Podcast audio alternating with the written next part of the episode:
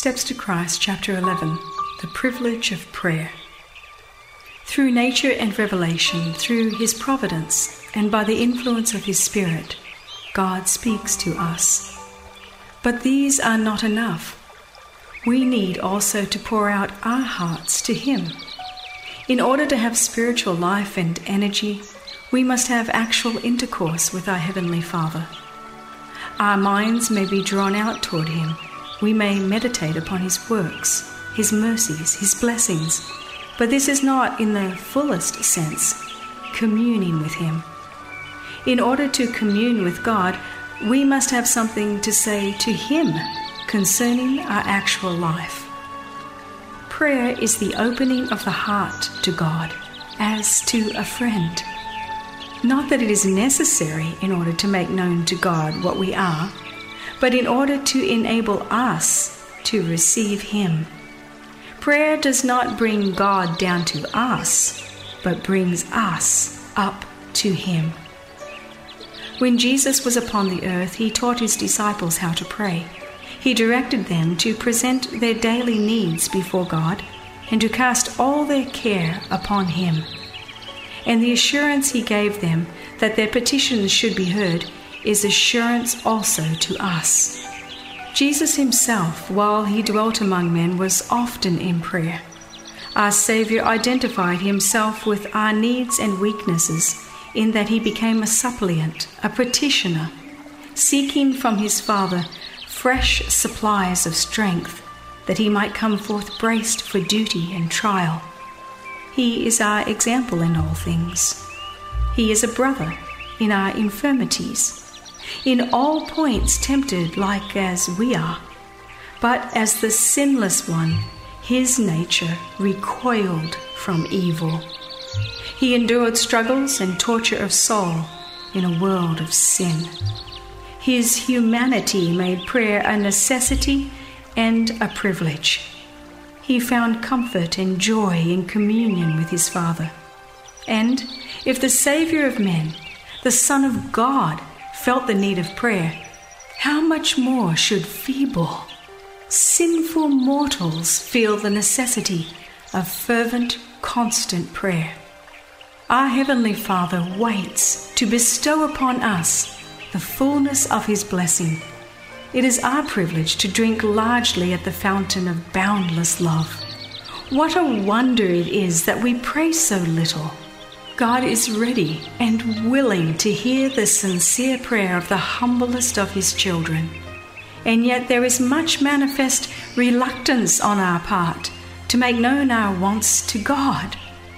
What can the angels of heaven think of poor, helpless human beings who are subject to temptation when God's heart of infinite love yearns toward them, ready to give them more than they can ask or think, and yet they pray so little and have so little faith. The angels love to bow before God. They love to be near Him. They regard communion with God as their highest joy. And yet, the children of earth, who need so much the help that God only can give, seem satisfied to walk without the light of His Spirit, the companionship of His presence. The darkness of the evil one encloses those who neglect to pray. The whispered temptations of the enemy entice them to sin, and it is all because they do not make use of the privileges that God has given them in the divine appointment of prayer. Why should the sons and daughters of God be reluctant to pray when prayer is the key in the hand of faith to unlock heaven's storehouse, where are the treasured, the boundless resources of omnipotence? Without unceasing prayer and diligent watching, we are in danger of growing careless and of deviating from the right path.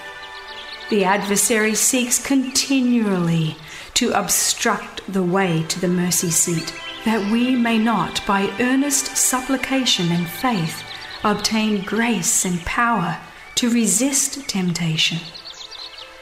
There are certain conditions upon which we may expect that God will hear and answer our prayers. One of the first of these is that we feel our need of help from Him. He has promised, I will pour water upon him that is thirsty, and floods upon the dry ground. Those who hunger and thirst after righteousness, who long after God, may be sure that they will be filled. The heart must be open to the Spirit's influence, or God's blessing cannot be received. Our great need is itself an argument that pleads most eloquently in our behalf.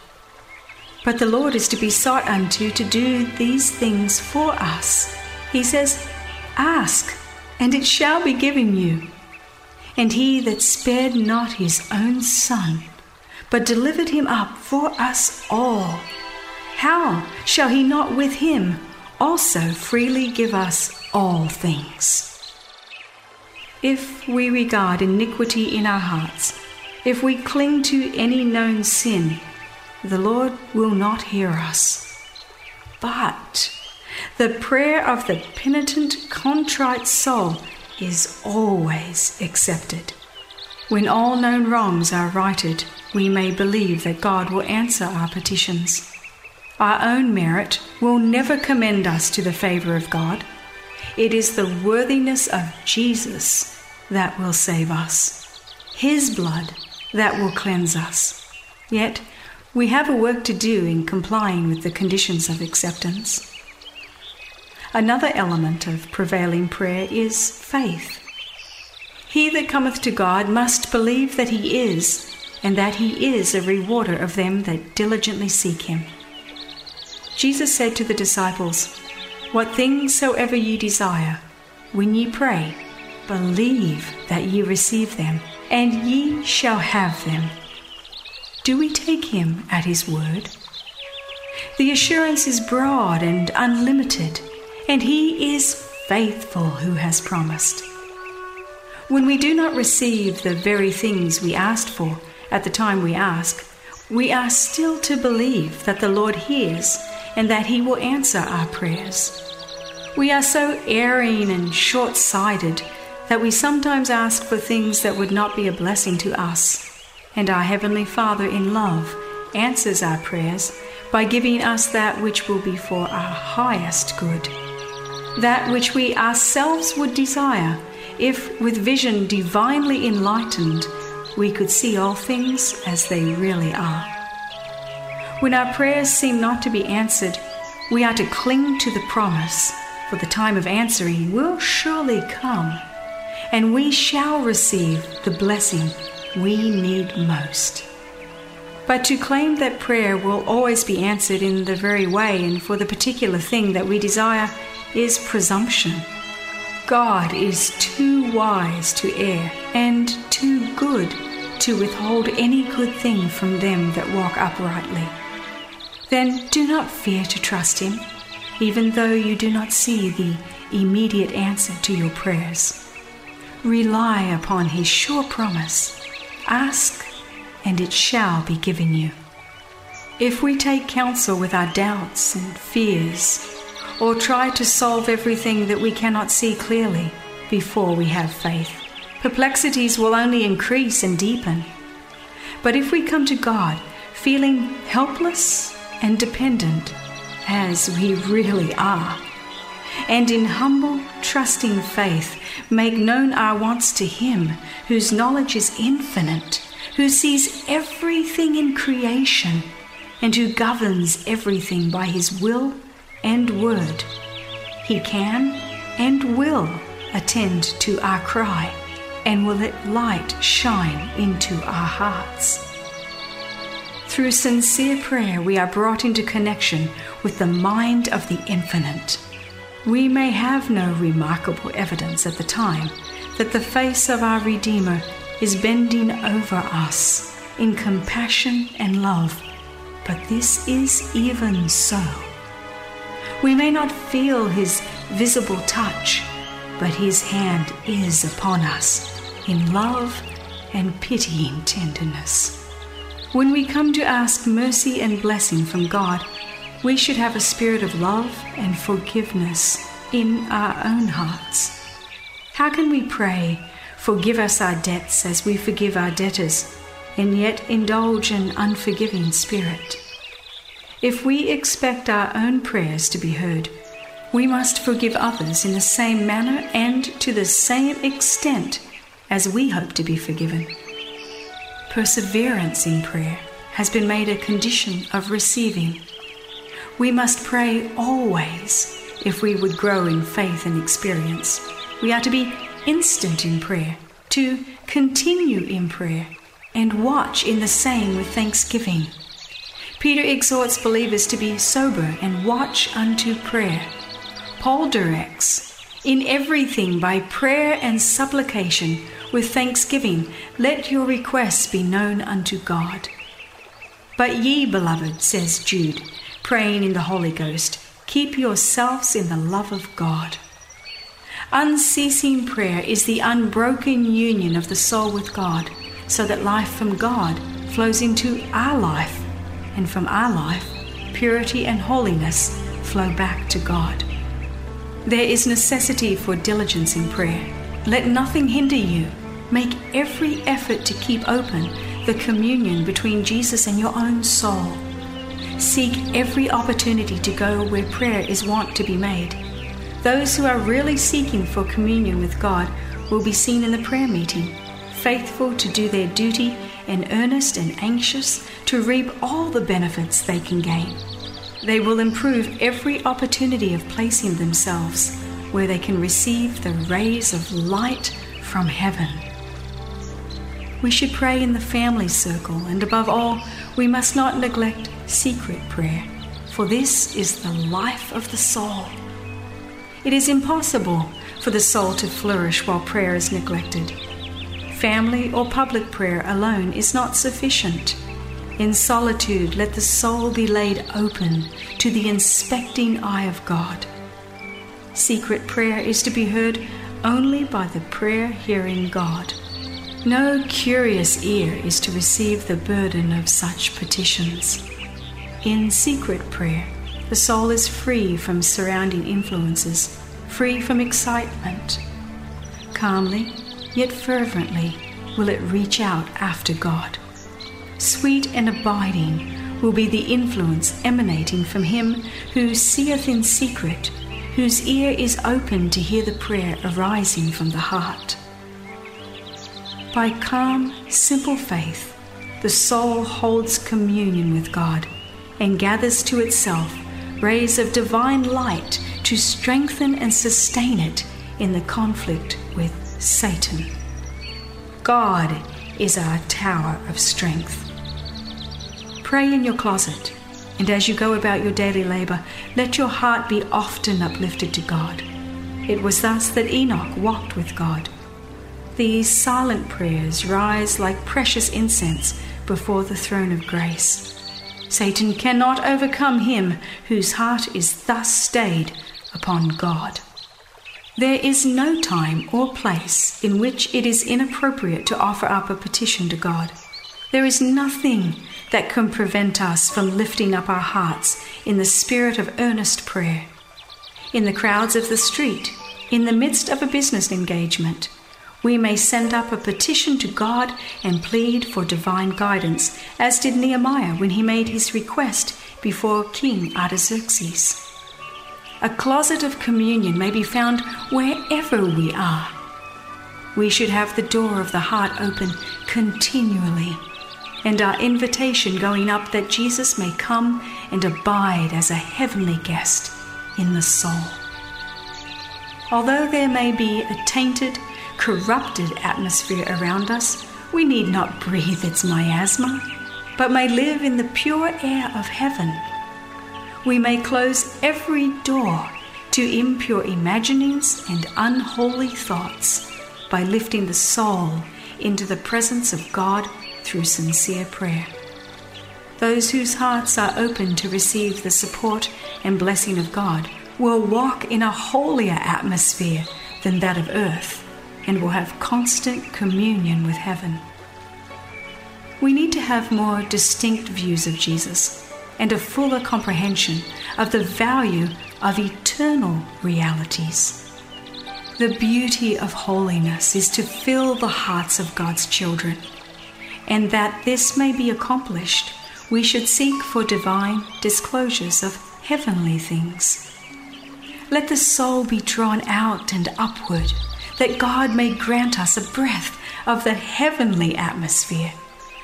We may keep so near to God that in every unexpected trial, our thoughts will turn to Him as naturally as the flower turns to the sun. Keep your wants, your joys, your sorrows, your cares, your fears before God. You cannot burden Him, you cannot weary Him. He who numbers the hairs of your head is not indifferent to the wants of His children.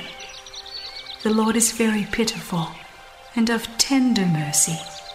His heart of love is touched by our sorrows and even by our utterances of them. Take to him everything that perplexes the mind. Nothing is too great for him to bear, for he holds up worlds. He rules over all the affairs of the universe. Nothing that in any way concerns our peace is too small for him to notice. There is no chapter in our experience too dark for him to read.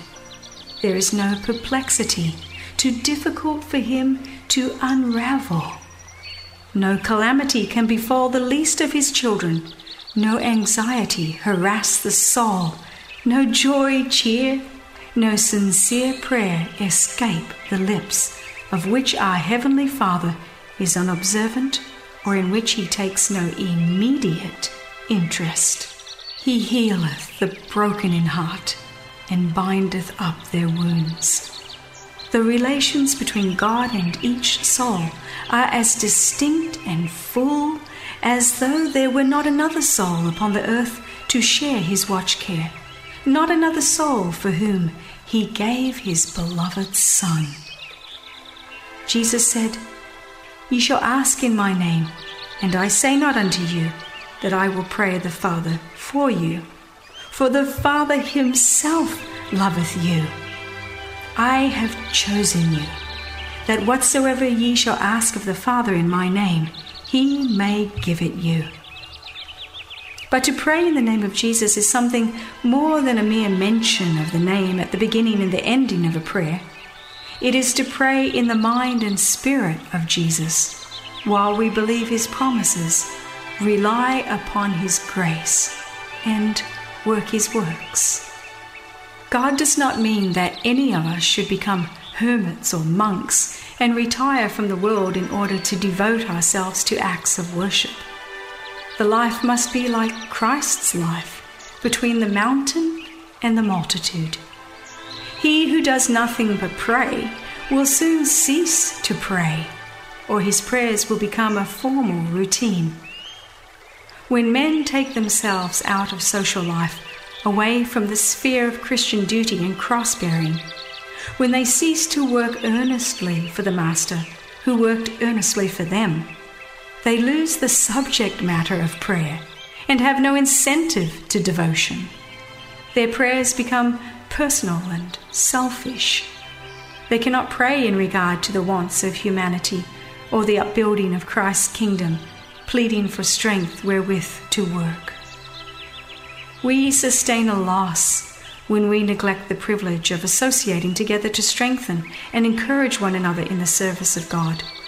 The truths of His Word lose their vividness and importance in our mind our hearts cease to be enlightened and aroused by their sanctifying influence, and we decline in spirituality.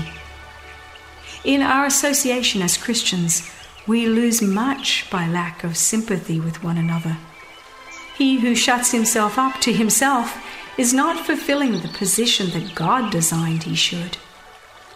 The proper cultivation of the social elements in our nature brings us into sympathy with others and is a means of development and strength to us in the service of God. If Christians would associate together, speaking to each other of the love of God and of the precious truths of redemption.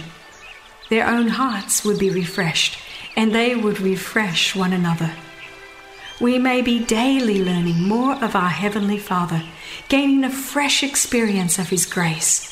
Then we shall desire to speak of His love, and as we do this, our own hearts will be warmed and encouraged. If we thought and talked more of Jesus and less of self, we should have far more of His presence. If we would but think of God as often as we have evidence of His care for us, we should keep Him ever in our thoughts and should delight to talk of Him and to praise Him. We talk of temporal things because we have an interest in them. We talk of our friends because we love them. Our joys and our sorrows are bound up with them. Yet we have infinitely greater reason to love God than to love our earthly friends. It should be the most natural thing in the world to make Him first in all our thoughts, to talk of His goodness and tell of His power.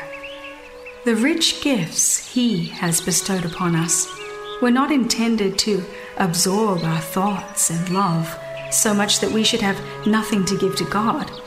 They are constantly to remind us of Him and to bind us in bonds of love and gratitude to our heavenly benefactor. We dwell too near the lowlands of earth. Let us raise our eyes to the open door of the sanctuary above, where the light of the glory of God shines in the face of Christ who is able also to save them to the uttermost that come unto God by him. We need to praise God more for his goodness and for his wonderful works to the children of men. Our devotional exercises should not consist wholly in asking and receiving. Let us not be always thinking of our wants and never of the benefits we receive. We do not pray any too much but we are too sparing of giving thanks. We are the constant recipients of God's mercies, and yet how little gratitude we express, how little we praise Him for what He has done for us. Anciently, the Lord bade Israel when they met together for His service Ye shall eat before the Lord your God, and ye shall rejoice in all that ye put your hand unto, ye and your households wherein the Lord thy God hath blessed thee. That which is done for the glory of God should be done with cheerfulness, with songs of praise and thanksgiving, not with sadness and gloom. Our God is a tender, merciful Father. His service should not be looked upon as a heart saddening, distressing exercise. It should be a pleasure to worship the Lord and to take part in His work. God would not have His children, for whom so great salvation has been provided, act as if He were a hard, exacting taskmaster. He is their best friend, and when they worship Him, He expects to be with them, to bless and comfort them, filling their hearts with joy and love. The Lord desires His children to take comfort in His service and to find more pleasure than hardship in His work. He desires that those who come to worship Him shall carry away with them precious thoughts of His care and love, that they may be cheered in all the employments of daily life, that they may have grace to deal honestly and faithfully in all things. We must gather about the cross Christ and Him crucified should be the theme of contemplation, of conversation, and of our most joyful emotion. We should keep in our thoughts every blessing we receive from God, and when we realize His great love, we should be willing to trust everything to the hand that was nailed to the cross for us the soul may ascend nearer heaven on the wings of praise. God is worshipped with song and music in the courts above, and as we express our gratitude, we are approximating to the worship of the heavenly hosts. Whoso offereth praise glorifieth God. Let us with fervent joy come before our Creator with thanksgiving and the voice of melody.